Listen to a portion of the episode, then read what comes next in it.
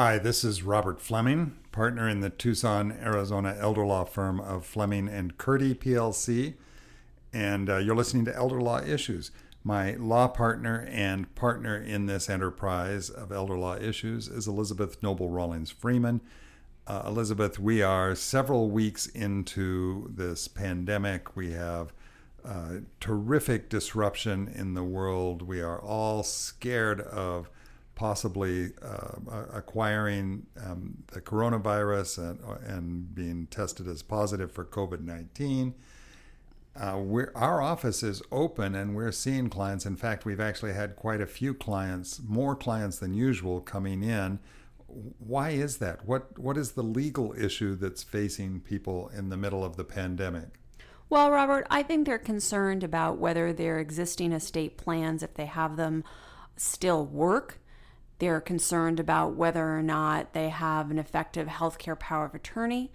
Many people are not quite sure about whether there's something special they should do with their estate plans if they have them. And if they don't have estate plans, we're getting lots of calls from people who they want to keep it simple, but they decided that they, they should put something in place and now is the time to do it.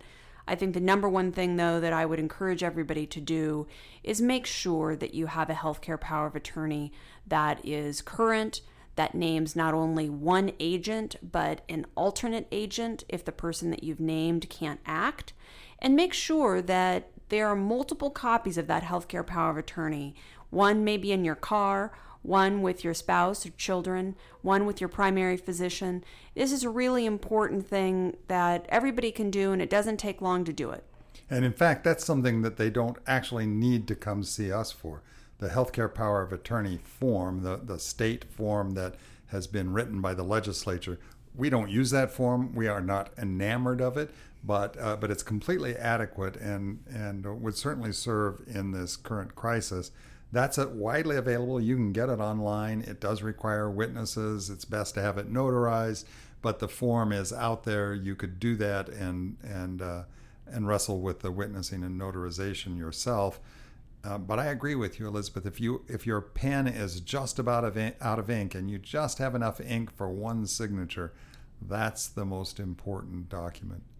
Here's the other thing that I'm seeing in clients coming in during this pandemic crisis.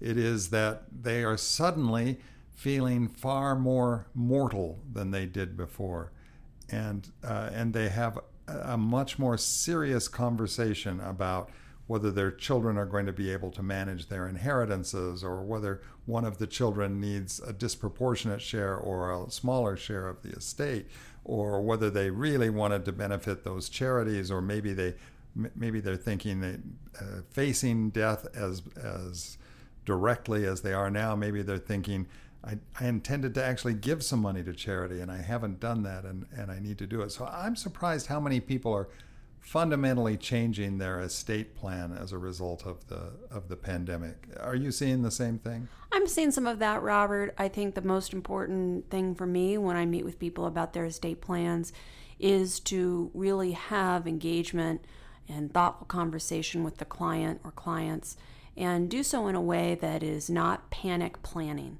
That's not my thing. So the folks who come in to see me and sit outside on our patio chairs or uh, give us a call or want a video conference.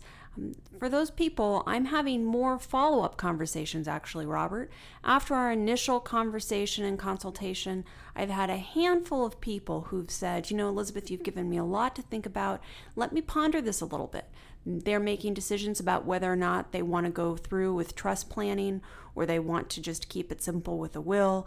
And so I'm having more follow up conversations, and I think that's because people are thinking a little bit more deeply, as you've suggested, than they, they may have in the past.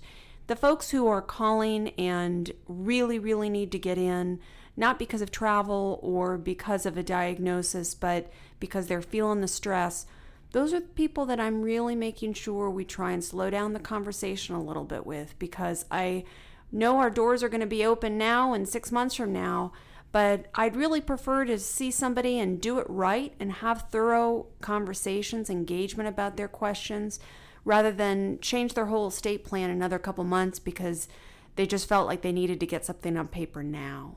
I agree with you that people are really being a lot more thoughtful, which is not to suggest that they weren't thoughtful about their estate planning by and large before, but they're thinking much more deeply about uh, about what the right legacy is that they want to leave.